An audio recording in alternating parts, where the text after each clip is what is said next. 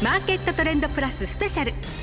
インフレリスクと原油市場。CME 原油等指数先物の使い方。この番組は日本取引所グループ大阪取引所の提供でお送りします。皆さんご機嫌いかがでしょうか？大橋ひろ子です。マーケットトレンドプラススペシャル。インフレリスクと原油市場。CME 原油等指数先物の使い方。この番組は来週9月21日大阪取引所で取引が始まる CME 原油等指数先物の特徴と使い方さらには原油市場の現状とその見通しを専門家の目で解説をしてまいります。ご出演はマーケットエッジ代表取締役小菅勉さん江森ファンドマネジメント代表取締役江森哲さんナビゲーターは大橋ひろ子でお届けします。小菅さん江森さんこんにちは。はいこんにちは。よろしくお願いいたします。さあいよいよ原油に投資できる新しい商品誕生楽しみですね。そうですね。原油は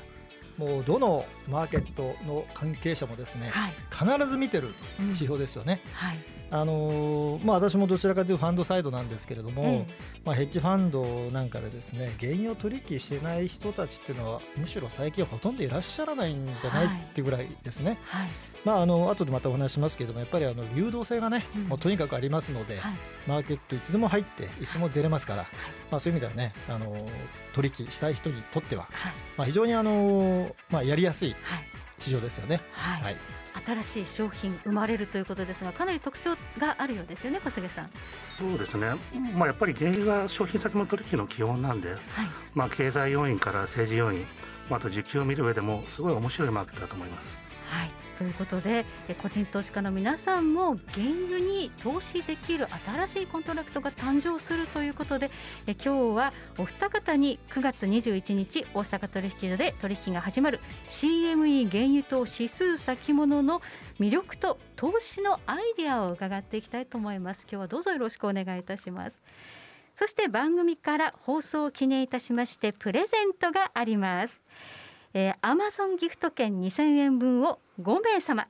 そして大阪取引所北浜投資塾のキャリングポーチを10名様にそして大阪取引所北浜投資塾のネックピローとネオクリップをセットにいたしましてなんと30名様にプレゼントいたします。番組をお聞きの皆様に抽選でのプレゼントとなります。えご応募はマーケットトレンドプラスの番組ホームページもしくはラジオ日経ホームページのプレゼント情報欄からどうぞ。締め切りは9月30日までとなっています。なお当選者の発表は商品の発送をもって返させていただだきます。皆様のプレゼントのご応募お待ちしています。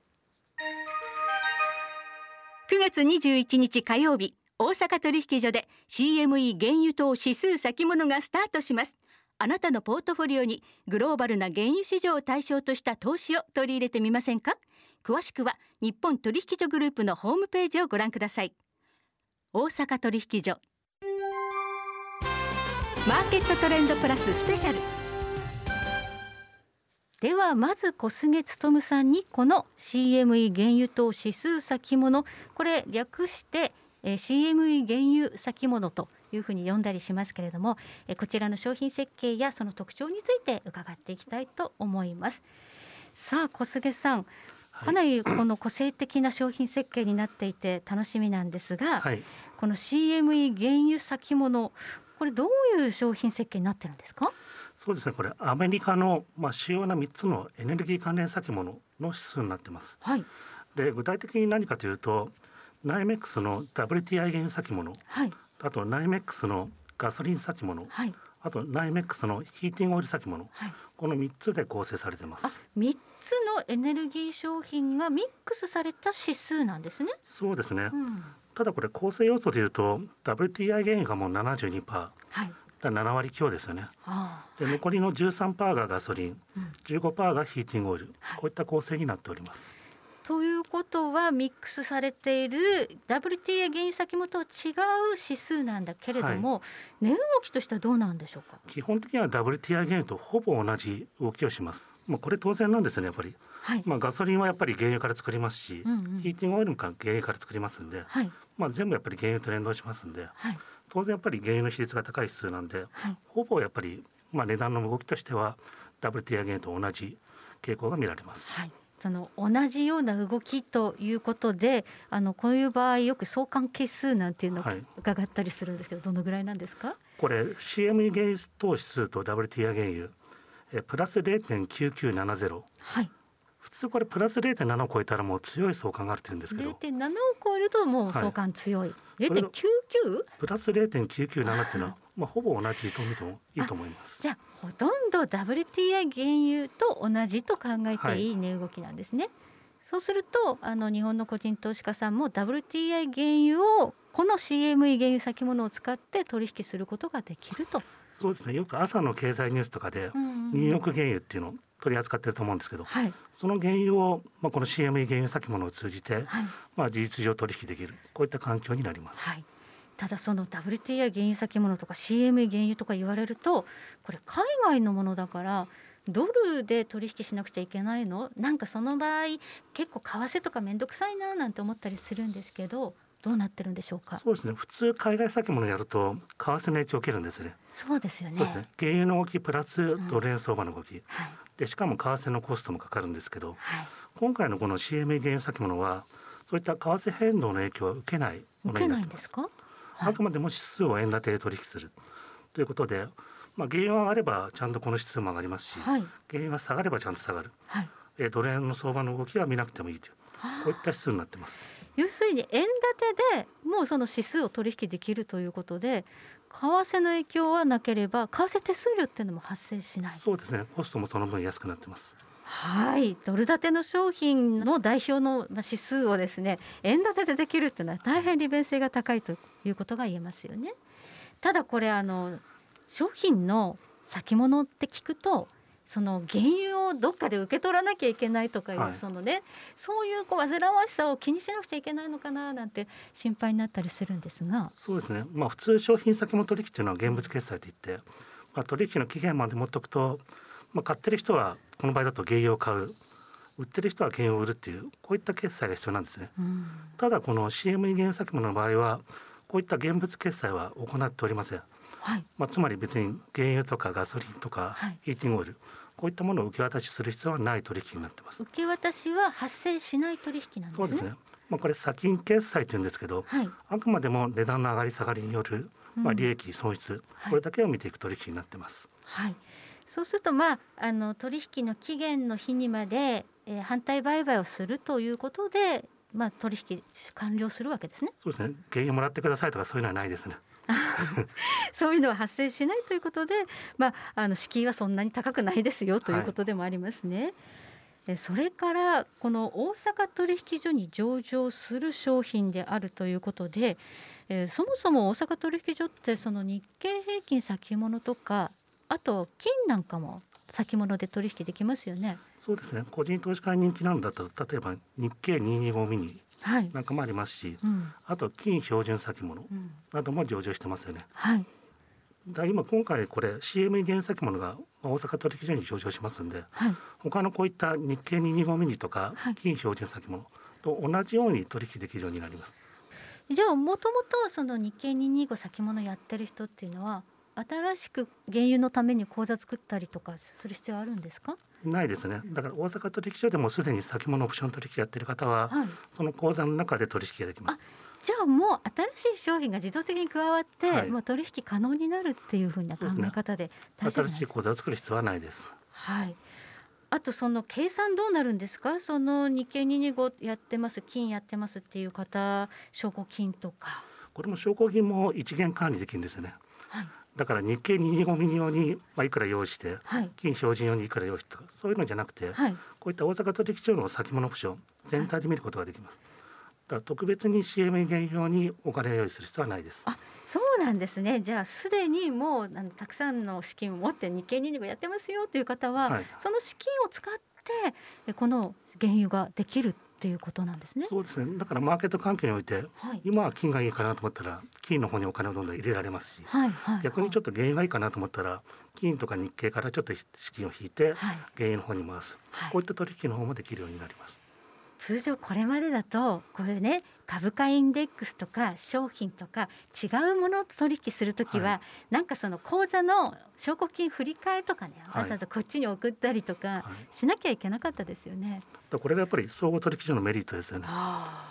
い。まあ株もコモディティも同じように取引できるようになってます。はいその証拠金の振り替えというのも必要がありませんよということは大変に利便性が高まったと。あとじゃあその税金のその計算なんかも楽ですよね。そうですね。損失もこれ同じように一元化になってます、はい、別に原油だけでなんか個別に計算する必要はないです。はい。ということで利便性は高いなというふうに思うんですがこれ CME 原油先物ですので、えー、まあ決済期限が来るということなんですがその現月が立つということになるわけですよね。はい。どのぐらいの現月を取引することができるようになるんでしょうか？そうですね。今のところ六現月からスタートします。六現月スタート。はい。9月21日上場ということになりますから、えー、10月の現月から始まるということですかね。半年先の取引までできるようになりますよね。じゃあ10月切り、11月切り、12月切り、1月切り、2月切り3月切りまで。今大橋さん指で数えてますよ。6本の現月の取引ができるようになるとい。う商品設計で、はい、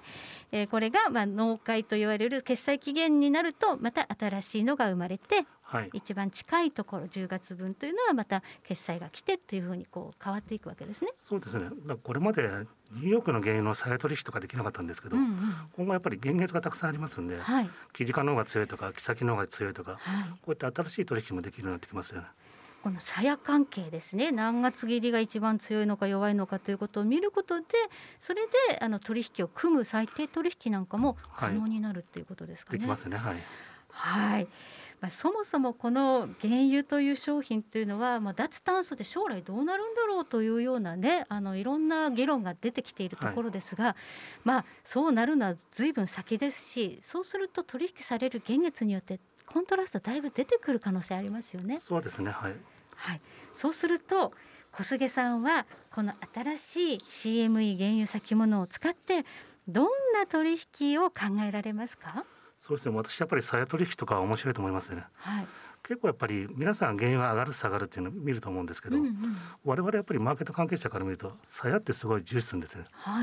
い、記事化が強いとやっぱりどんどんこの原油相場強いのかなとか、はい、逆にどんどん木先の方が強くなってきたら、はい、あれちょっと地合変わってきたのかなと、はい、こういったやっぱり単純ななんですか原油の上がる下がるだけじゃなくて、はい、再取引なんかもやっていくと結構 CM 原油いろんな取引ができるのかなと思ってます。そうですね。一般にはもうその一番中心現月の価格しか報道されないんですけれども、はい、実はその現月ごとに価格にまあ随分違いがあったりするというそこにチャンスがあったりするわけですね。はい、そこをうまく利用した取引が面白いんではないかというのがこの新しい商品に期待したいところですね。はいはい、ありがとうございます。ここまで小菅勉さんに CME 原油先物の特徴と投資アイデアについて伺いました。ではここで一旦お知らせです。9月21日火曜日、大阪取引所で CME 原油等指数先物がスタートします。あなたのポートフォリオにグローバルな原油市場を対象とした投資を取り入れてみませんか？詳しくは日本取引所グループのホームページをご覧ください。大阪取引所。マーケットトレンドプラススペシャル。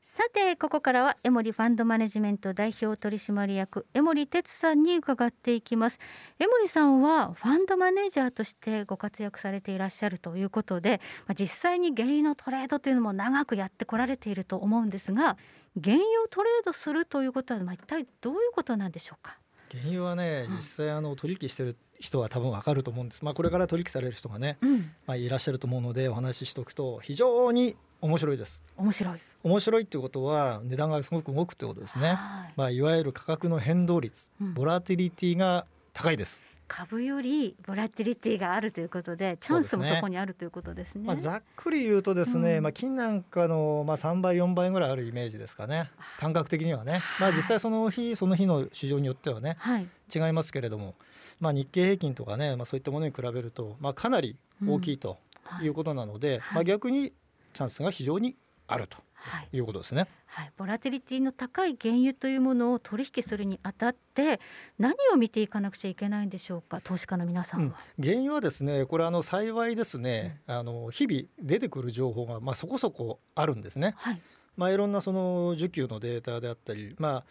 あの地政学的なリスクであったりですね、うん、あとあの株価との関係とか、うん、まあ、いろんなその要素でですね、はい、その原油が動くんですよね、はい、まあ、そういうことを考えると意外にあの日々の原油価格の変動にこう与えるね材料というのは結構あります。手がかりになる材料がたくさんあるのが原油のトレードということになりますね。はい、そうですね。まあ、株なんかだと基本的にそのバリエーションこれは割安なのか割高なのかっていうことで計算して割安な会社を探すっていうのが投資の基本になってくると思うんですけど原油っていうのはその何をこう指標にしてそういうことを考えるんですかね？これはねいろんな考え方があります。はいまあ、例えばあの、まあ、世界のこう、まあ、主要な産油国、まあ、最近でいうと OPEC プラスというなんかね、はいはい、言い方しますけど、まあ、昔はその OPEC っていう、まあ、今もありますけれども、えー、加盟国ですね、うん、えー、そういった、えー、主要な産油国の、えー、それぞれの国の財政均衡レベルに合う原油価格の水準はいくらかとかですね、はいはい、まあ、例えばサウジだとまあ80ドルぐらいだとかですね、まあ、そんな言い方をして、まあ、その値段が多分彼らが欲しい値段なのかなと。じゃあまあそこをめがけて価格が上がるのかなとかですね、はい、まあ、そんな考え方が一つありますよね。ただ一方で、えー、もともとそのすでに、えー、生産をいまだにその継続している、まあ、油田。はい、ここのコストはもっと安いわけですよね。はい、いろんな考え方ができるわけですよ。でこの近年はあのアメリカであのシェールオイルという革命が起こったんですよ、ね。ね、新しいのが出てきて、えー、まあ、そこの生産コストがいくらなんだろうっていうのがですね、はい、まあ、この数年間、まあ、非常にあの市場の話題になりまして、うんまあ、この値段よりも高ければたくさん生産するだろうとか、うん、まあ、WTI 原油がすごくこう下がってですね、はい、あこれだったらシェールオイル企業は生産できないだろうとい。うことで減産するだろうと、はい、だ値段が戻るんじゃないかと。はいまあ、こんな見方がですね、えー、出てきたりするので、はい、まあ、そういったあの、まあ、産油国といいますかね生産者のコスト、はいなんかもですね実は非常に重要なんですよね。先ほど財政均衡コストっていうのも出てきました。これはどういうことでしょうか？あのまあいわゆるそのそれぞれの国の、うん、まあ単年度の財政収支ってありますよね。はい、まあほとんどの産油国がですね、まあ原油を輸出する原油で儲かってる、ね、儲かってる。これがないと、もう国の財政が成り立たないわけですよ、はい、もう変な話大半がもうそれでね成り立ってる国はもうかなりあるわけですね。はい、ということはその国にとってはやっぱり原油価格が高い方がいいと。はい、じゃあその財政がですね、まあ、あの歳入輸出とあの支出とバランスするためには、うん、じゃあ実際どれぐらいの原油価格がないとペイしないのかと。いうレベルですよ、ね、生産コストとは別に別なんですね、はい、これはね。国家の懐事情で原油高くしたいとかいう思惑も出てくるっていうことですね。で、ね、まあ去年なんかはね、うん、WTA 系に一時こうマイナスの価格がついてしまうとかですね。コロナ禍で、ね、ありましたよね、はい、まあああいうことになってしまうとこれも大変だということで生まれたのが先ほどお話しした OPEC プラスというですね、はい、まあ、新しいこの減産の枠組みですね、まあ、従来の OPEC 加盟国に加えて、はい、まあ、主要な産油国であるまあ、ロシアとかまあ、カザフとか、まあ、そういったところも入ってですね、うんはい、まあ、大きな枠組みの中でなんとかその原油価格の水準を引き上げようという試みを、まあ、この1年以上やってきたわけですよね。はい。はい、まあ、これが今走行して、原油価格もですね70ドルを超えてきたという状況ですよね。そうすると原油価格というのは一つに生産する国のまあ生産調整で価格が決定されるという側面もあるわけですね。これはまああくまで私の持論ではあるんですけれども、うん、原油価格まあこれコモディティ全般にも言えるとは思うんですが、はい、やっぱりあの生産者供給側、うん、ここが値段を決めるという、まあ特徴があると思うんですよね。ですからやはりその生産者がどういうそのまあ原油の場合で言えば産油国がまあ産油政策を行おうとしているのか、どれぐらいのターゲットの値段を持っているのか、まあ最近で言うとあのまあこの間ロシアのですね、えー、関係者がちょろっと話をしてたのはですね、えー、OPEC プラスはどうやら65ドルから75ドルぐらいの原油価格のターゲットを狙っているようだと。いう発言がこう内部から出てくるわけですよ。はい、あということはこれ65ドル以下にはならないんじゃないかとかですね、うん、75ドル以上はあんまり嬉しくないのかなと。はい。かいうそういうあの想像がつきますよね。要人発言ではないですけれども、はい、そういったあの内部者のですね、えー、考えとか、まあ、ないしはその OPEC 関係者の発言、はい、こういったものはですねぜひですね、はい、普段から、はい、えー、フォローをですねえー、しておいていただくといいと思いますね。はい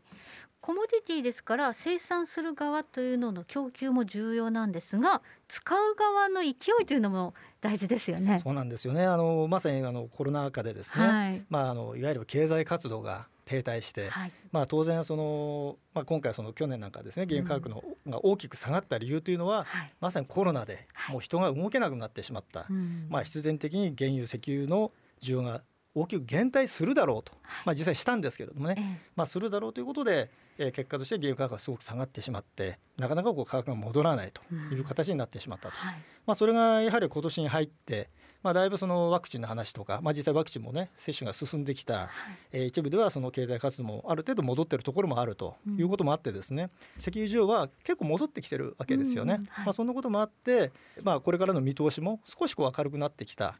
ということになるとやっぱり需要サイドもはい、まあ、価格の決定要因としては非常に重要であるということになりますよね。はい、まあ、需要サイドが戻るかということでなんかワクチン相場っていうね名称がつきましたけれども、えー、ワクチンの接種率が高まると経済が正常化して原油もたくさん使われるだろうみたいなことで結構ね去年なんか2020年はトレンドが生まれましたよね。そうですねですからおそらくですねこれからの注目しておくといいなと思うのは、うん、やはりジェット燃料でしょうかね。えー、と飛行機です飛行機ですね、はい、まあ、まだあの国内の移動は、まあ、ある程度まあ、戻ってきたとかですね、はい、まあ、戻りそうだとか、うん、まあ、そんな話も少しね出てきていますけどまだ戻ってない、はい、まして国家間の移動というのは全く戻ってない、うん、この国家間の移動はですね距離がありますから、まあ、まあこれが戻ってくるといいんですけれども、はい、まあ、最近はあの、まあ、リモートで会議とかね、うん、結構やったりして、うん、意外にこう海外出張行かなくてもですね、ね、大丈夫じゃないかみたいなね話も出てき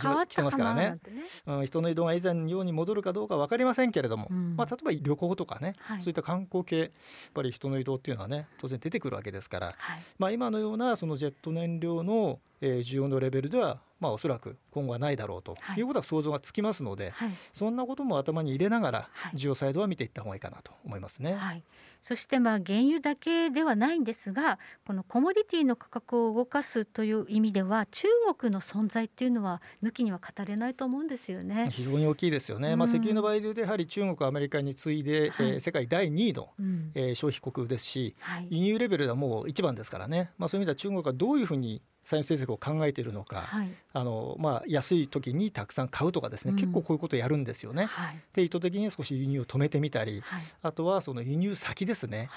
アメリカとの関係が非常に今微妙ですよね。米中冷戦とか言われてます、ね、例えばイランから購入するなっていうですねアメリカからの圧力がある一方で、うん、違う国を経由してイラン産の原油を買うとか。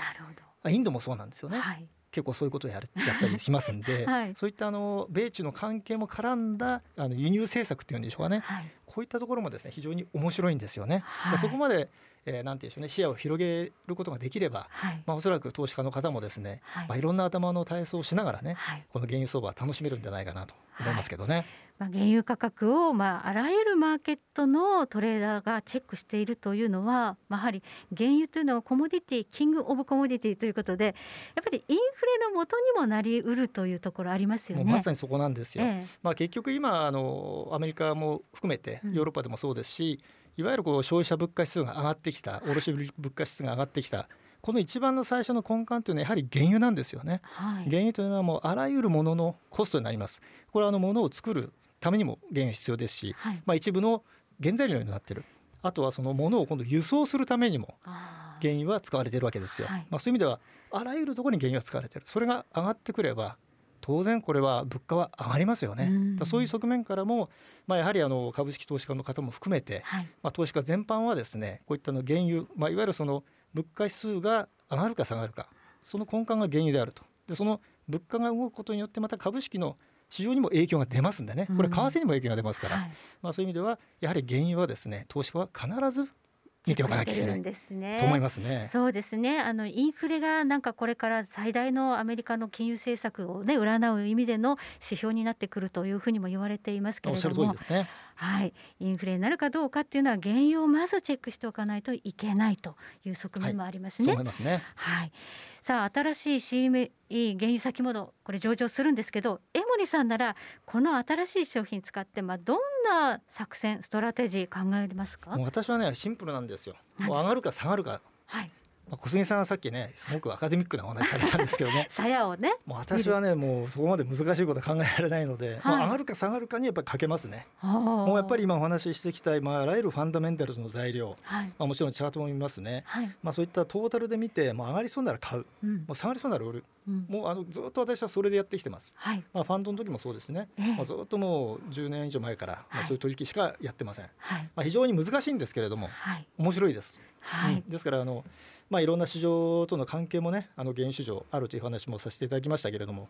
まあ、いろんな意味で重要ですので、うん、まあ、そういった観点からですね、はい、まず手がけてみる、まあ、それによってまた見えてくるものもありますんでね、はい、まあ、上がりそうなら買う下がりそうなら売る、まあ、い。ろんなファンダメンタルズ見ながらね、はい、ぜひね勉強していただきながら経験をね積んでいただきたいというふうに思いますね。原油っていう商品面白くて結構季節性とかあとトレンドが発生すると割に長いとか。長いし強いんですよね。ねまあだいたい夏場まで強くて、はい、秋口以降はもうその年の需給によって決まるので、うんうん、必ずしも上がるか下がるかはわからない。でも夏場まではだいたい強いですからね、はい、そんなシーズナリティ季節性も頭に入れておかれるといいと思いますね。そうですね。はい、あのドライブシーズンにはガソリンを使う、え冬の時期には暖房油を使う、そういう石油製品の大元になっているのが原油ですので、結構カレンダーとかお天天気要因とか絡んでくるっていうのも調べてみると本当に面白いですよね。面白いと思いますね。あとは秋口やはりアメリカのハリケーンですね。こういった材料もありますんでね。はい、まあ様々な材料はね、はい、今お話ししただけでもありますから、はい、まあちょっとね頭いっぱいかもしれませんけれども。まあぜひですね一つ一つね、はい、あの覚えていただくとよろしいんではないかなというふうに思います。そうですね。あの毎週火曜日午後4時半からマーケットトレンドプラスでねその市況という意味での原油については今後小菅さんそれから江森さんにお話解説いただきたいと思いますので番組を聞いていただきながら原油のお取引にお役立ていただければというふうに思いますさてこの CME 原油先物来週9月21日に大阪取引所にて取引がスタートします。お取引は岡地岡安商事厚生証券コムテックスサンワード貿易日産証券フィリップ証券北進物産豊かトラスティ証券アステム大気産業紅葉証券までお問い合わせください。ここまで江森さんにお話を伺いました。江森さんどうもありがとうございました。ありがとうございました。さて、えー、来週9月21日に取引スタートします。原油、えー、CME 原油先物ですが皆様のポートフォリオにぜひ加えてみてはいかがでしょうか、えー、そして明日ですね9月18日土曜日午後1時からライブ生セミナー開催します。小菅さん明日ですよはいもう完全に準備してますんで。はい小菅勤さんと私大橋弘子の2人で明日セミナーお届けしますのでぜひ見てください。え詳しくは日本取引所グループのトップページから JPX からのお知らせセミナーイベント情報をご覧ください。え今日はあっという間のお時間でした。江森ファンドマネジメント代表取締役江森哲さん。そしてマーケットエッジ代表取締役の小菅勉さんのお二人にお話を伺いました。お二方どうもありがとうございました。ありがとうございました。それではまたマーケットトレンドプラスでもお会いいたしましょう。ごきげんよう。この番組は日本取引所グループ大阪取引所の提供でお送りしました。